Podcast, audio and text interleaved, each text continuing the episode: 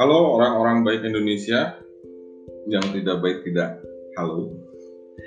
Kali ini saya dalam tubir santuy eh, akan menyampaikan pembahasan mengenai kenapa anak hukum sebaiknya kamu pilih untuk jadi pasangan hidup kamu.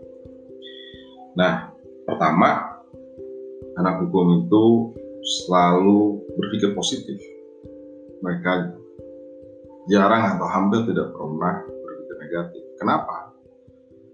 Karena di Fakultas Hukum mereka belajar soal asas praduga tidak bersalah. Jadi nggak mungkin anak hukum itu berpikir negatif. Kemudian yang kedua, anak hukum itu nggak suka membicarakan kesalahan yang terjadi di masa lalu. Kenapa? Karena mereka belajar tuh azas yang namanya nebis in idem atau perkara yang sama tidak bisa diadili lebih dari satu kali. Nah, kemudian yang ketiga, anak hukum juga nggak mungkin membandingkan kamu dengan mantannya. Kenapa? Karena mereka belajar anak-anak hukum ini belajar mengenai azas non retroaktif yaitu tidak berlaku surut. Jadi hal yang dulu ya sudah sudah berlalu, nggak perlu juga dinilai dengan uh, hal yang ada di masa sekarang.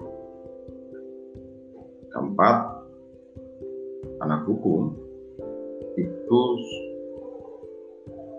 bertanggung jawab terhadap apa pun yang dia ucapkan karena siapa pun yang mendalilkan maka dia akan membuktikan.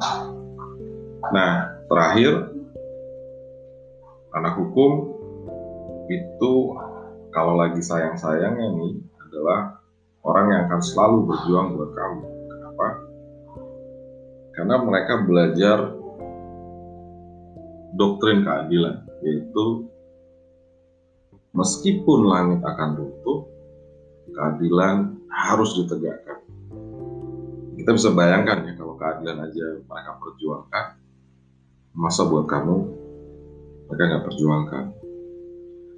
Nah demikian tubir santuy episode kali ini.